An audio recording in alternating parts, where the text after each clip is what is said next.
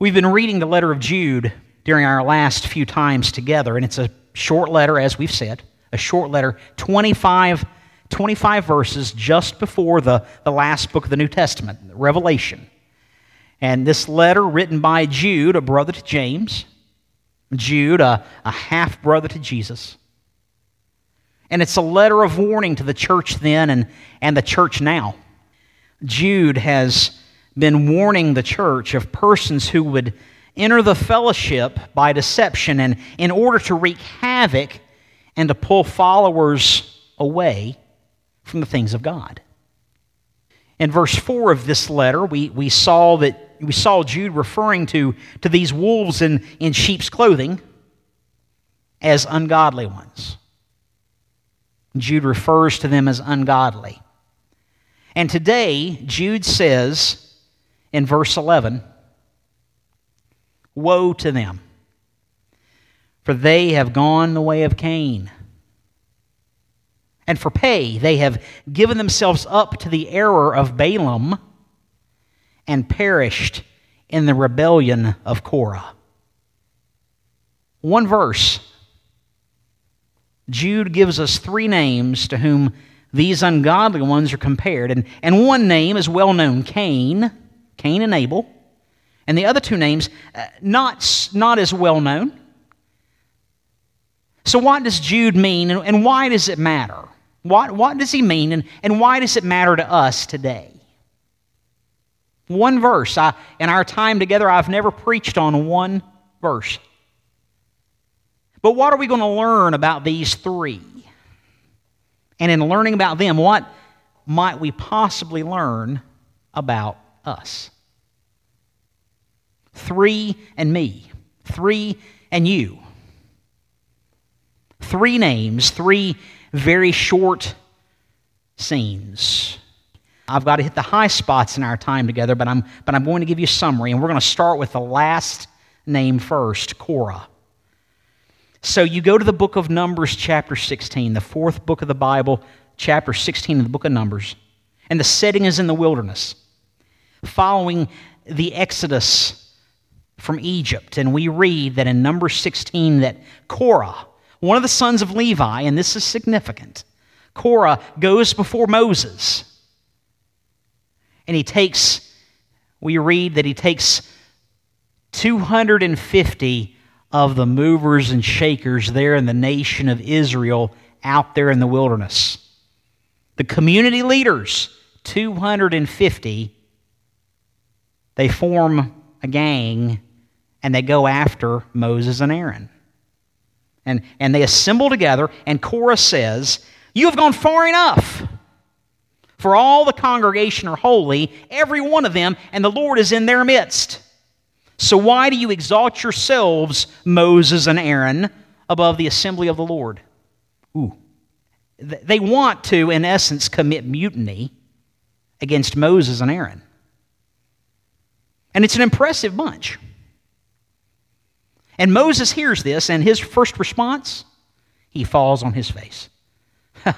Wow, should, should, shouldn't that be a guide for us? The first thing he does is pray. And then he says this He speaks to Korah and all the group and says, Tomorrow morning the Lord will make known who is his and who is holy, and, and will bring that one near to himself. Indeed, the one whom he will choose, he will bring near to himself. And do this take there's these things called censers, they're, they're containers of incense. Take this container of incense, Korah, each one of you. Each one of you take one of these containers of incense, put fire in them in the presence of the Lord tomorrow. And the man whom the Lord chooses shall be the one who is holy. You're going to do this. Your 250 will do this. Aaron is going to do this. And the Lord will choose. And then Moses says this You have gone far enough, you sons of Levi. And that's significant. Moses says to Korah in verse 9 of chapter 16 Is it too small an honor for you that the God of Israel has singled you out from the congregation of Israel to bring you near to himself, to perform the service of the tabernacle of the Lord, and to stand before the congregation to minister to them. You see, Korah is a Levite. If you remember about the 12 tribes of Israel, one of the tribes, the Levites, were set aside to minister before the Lord and to lead the people in the worship of the Lord there in the tabernacle. They've been assigned a job. They have a God ordained special function, special blessing, which they have been assigned, and Korah is one of them. He's, he's a minister. And Moses says, He's brought you near. He's already done this. And your brothers, the sons of Levi, but is it too small an honor for you? Are you seeking the priesthood as well? Is it too small an honor? They're worship leaders already. These sons of, of Levi, they're worship leaders. They already have a special job. But Korah wants to be a priest.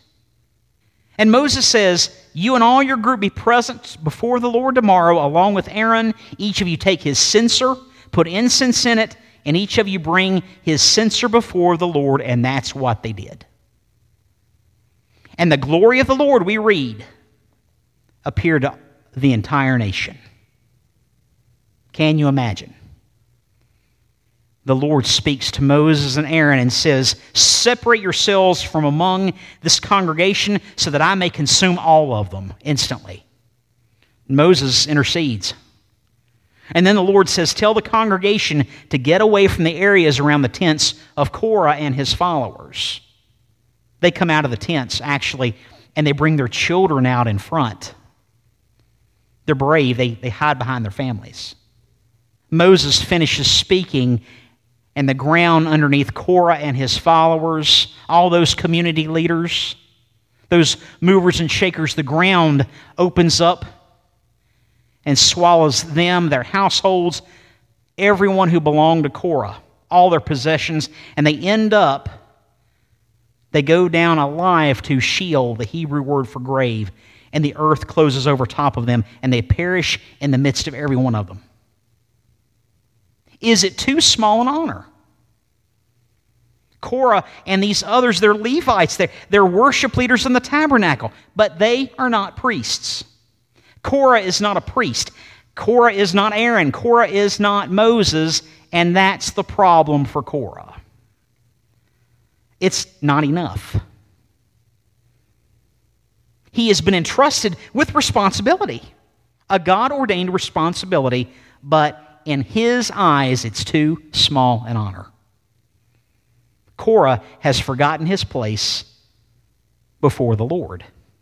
And Jude says to the church regarding these ungodly ones Woe to those who have rebelled both against the Lord and to those whom the Lord has called to minister and to lead the flock.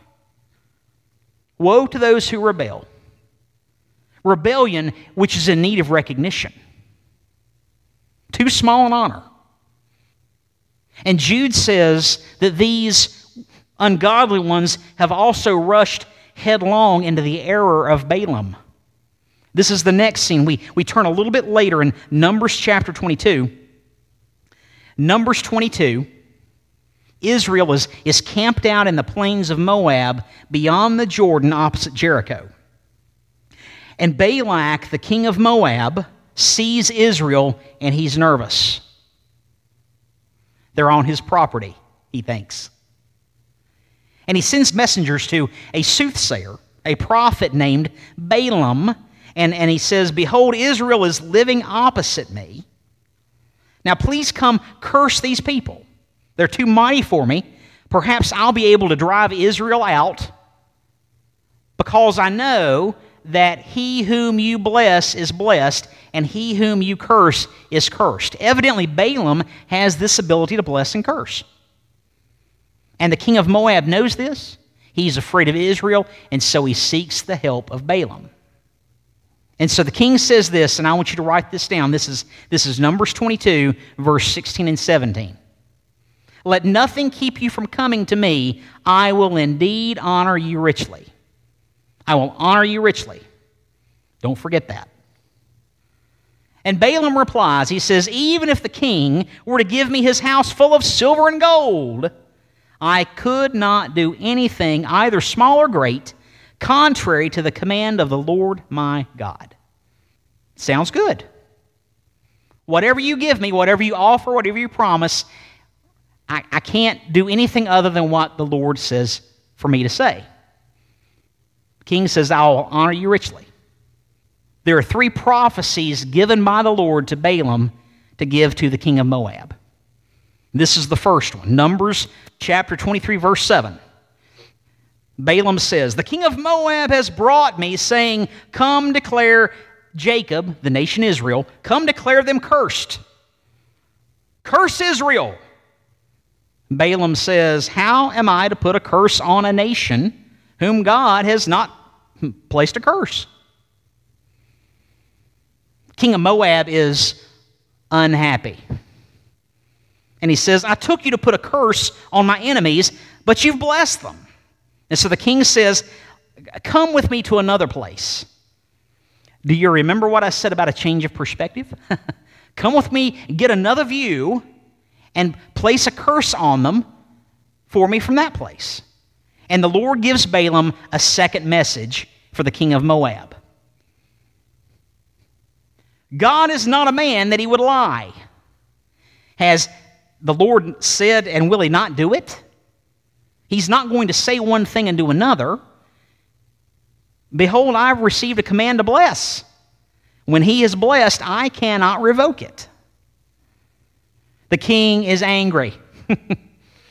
I'll take you to another place. Perhaps it will be agreeable with God that you curse them for me from there. On the third time, Balaam says this Numbers chapter 24, verse 9. Blessed is everyone who blesses you, and cursed is everyone who curses you. What's interesting about that, that's straight from the first recorded conversation between the Lord and Abraham way back in Genesis 12. Mm. The king's anger burns against Balaam. I called you to curse my enemies, but behold, you have persisted in blessing them these three times. And Balaam says, Did I not in fact say, if the king were to give me his house full of silver and gold, I could not do anything contrary to the command of the Lord, either good or bad? What the Lord speaks, I will speak. That's what you want a prophet, a preacher to say. Right? Right. Balaam arises, and he departs, and he returns home. But the story doesn't end there. You turn the page, Numbers chapter 25, verse 1, this is what happens. Israel begins to commit infidelity with the daughters of Moab. Moab invites Israel to the sacrifices of their pagan gods and Israel eats with them and bows down to their gods. Israel becomes a follower of the pagan deity Baal, and the Lord is angry with Israel. The Lord says to Moses, Take all these leaders who've led my people astray, execute them in broad daylight, so that the fierce anger of the Lord may turn away from Israel. And Moses does this. And the ones who have led Israel into sin, they are destroyed, they're executed, and the nation, understandably, grieves the loss of their loved ones. I mean, they're, they're people. They grieve. Even though my brother has led me astray when he is executed, I grieve that loss. They're weeping. The entire nation is weeping at the tent of meeting, their place of worship. When all of a sudden, one of the sons of Israel, in his audacity, in his brazenness, brings in to his relatives a Midianite woman, one who has led them astray, and brings her in and parades her around and shows her off. Phineas is a grandson of Aaron the priest, and, and Phineas takes a spear, walks into the man's tent, and runs the spear through both the man and the woman. The Lord says to Moses, Be hostile to the Midianites and attack them, for they have been hostile to you with their tricks, with which they have deceived you. And a few chapters later, we read in Numbers chapter 31 that Israel made war against Midian, just as the Lord commanded, and they killed every male. They killed the kings of Midian. They also killed Balaam the prophet with the sword. What? We read in Numbers chapter 31, verse 16, that Midian caused Israel through the counsel of Balaam Balaam, the prophet of God, to be unfaithful to the Lord. What happened? What happened? I mean, as we've heard, Balaam's plan was to speak the word of, of God to the king of Moab. That was Balaam's plan. That's what Balaam did. He spoke God's word to the king of Moab, and Balaam did this for a while. But then something happened.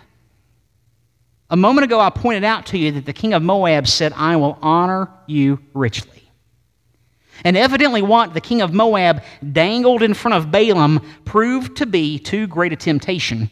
And Balaam, this prophet of God, who started on the right track, along the way through his influence, and his counsel. And when you counsel someone, you are speaking intentionally. Through his counsel, Israel became unfaithful to the Lord. In essence, Balaam led Israel astray. Wow. And, and Jude, Jude tells us that these ungodly ones have given themselves up to the error of Balaam for pay. And, and maybe it's not pay in terms of a cash out, but whatever it was, it was the temptation for something else other than God. Other than following God, something proved too great a temptation. Are you and I ever tempted by other things? One more story.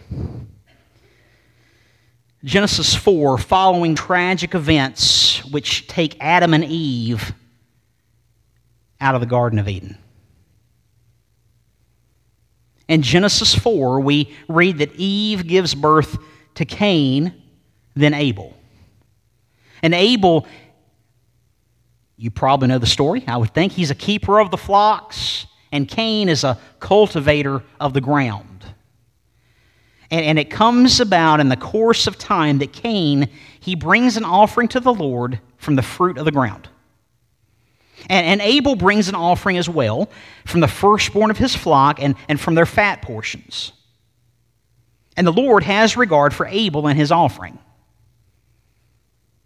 But for Cain and his offering, the Lord has no regard. Hmm. There's lots of Bible teachers who've speculated this and that and the other. We don't know why. One was chosen and one, one had regard and one did not. But Cain becomes very angry. And his face is gloomy. And the Lord says to Cain, Why are you angry? And, and why is your face gloomy? The Lord knows but he wants Cain to be a man. And then he says this If you do well, will your face not be cheerful? And if you don't do well, if you do not do well, sin is lurking at the door, and its desire is for you, but you must master it. If you do well, you're going to know it. You know, your face will be cheerful, your countenance will be raised. But if you don't do well, sin, the reality of sin, because sin is real, sin is in the world, sin is malicious, sin is intentional, sin is lurking at your door, and its desire is for you. It's intentional. And the Lord says, But you must master it. You must master your anger. Cain talks to Abel. Something I want you to notice about Genesis chapter 4. Anytime Abel is mentioned, generally it's, it's with the header, his brother, Cain's brother. That's not by accident. Cain talks to his brother Abel. And it happens when they are in the field, Cain rises up against his brother Abel and kills him. The first act of murder, born from the first fruits of envy and resentment. The Lord says to Cain, Where is Abel, your brother? And Cain says, I do not know. The first lie. The first lie told. Am I my brother's keeper? God, what do you think I look like? This is the first recorded example of man's disrespectful response to the Lord. The Lord says, What have you done? The voice of your brother's blood is crying out to me from the ground. Now you are cursed from the ground, which has opened its mouth to receive your brother's blood from your hand. When you cultivate the ground, it will no longer yield its strength to you. And, and this is Cain's livelihood. And the Lord says, You will be a wanderer and a drifter on the earth. And ironically, Cain is worried that someone's going to kill him which is funny how our, our sin makes us paranoid. It's part of the work of sin. But despite the disrespect and the disobedience shown to the Lord by Cain, the Lord puts a protective mark on Cain. And we read some of the most terrifying, terrible words in Scripture. They're in Genesis chapter 4, verse 16. Then Cain left the presence of the Lord. What a terrible, terrible thing.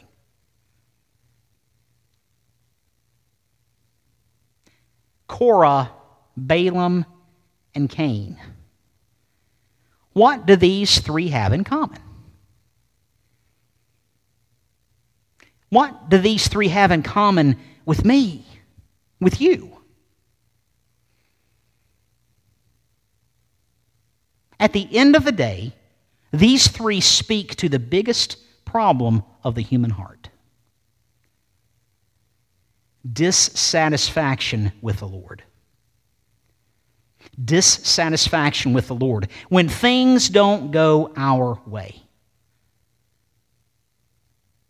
With Korah, Balaam, and Cain, evidently God did not deliver what each of them wanted. They were disappointed with God. And when th- what they thought they should have been granted, they did not receive. And when this didn't happen, their hearts began to desire other things. These three allow pride and envy and greed and anger to have dominion over them. Their dissatisfaction becomes idolatry. And their idolatry becomes intentional. It grows legs. it causes problems. It, it leads others astray. Their idolatry becomes malice. Just like the ungodly ones found in the letter of Jude.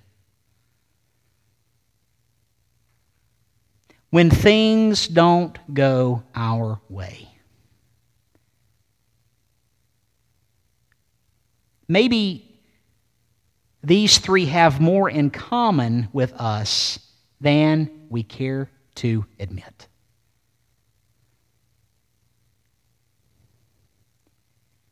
In Matthew 11, verse 28, the Lord Jesus tells us, Come to me, all who are weary and burdened, and I will give you rest.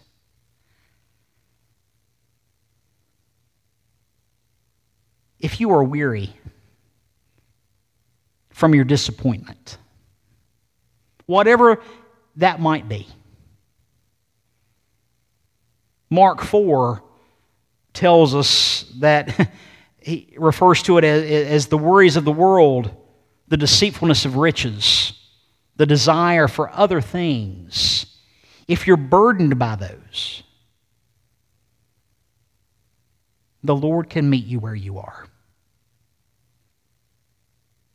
As we read in the story of, of Moses and Korah, the Lord would bring that one near. Well, you know, the Lord has come near to us. Do you know that? The Lord has come near to us. We read at the very beginning of the Gospel of John that Jesus, the Word, became flesh and dwelt among us, and we beheld his glory full of grace and full of truth. The Lord himself has come near, and the Lord can meet you where you are. When the Savior went to the cross for you and for me, He took our sins. He, he paid our sin debt. Every sin we would, we would ever commit. And that, and that includes the sin of not trusting Him with our disappointment if you're willing to trust Jesus with the salvation of your soul, you can trust Him with everything else. And that's a promise. You can even trust Him with your disappointment.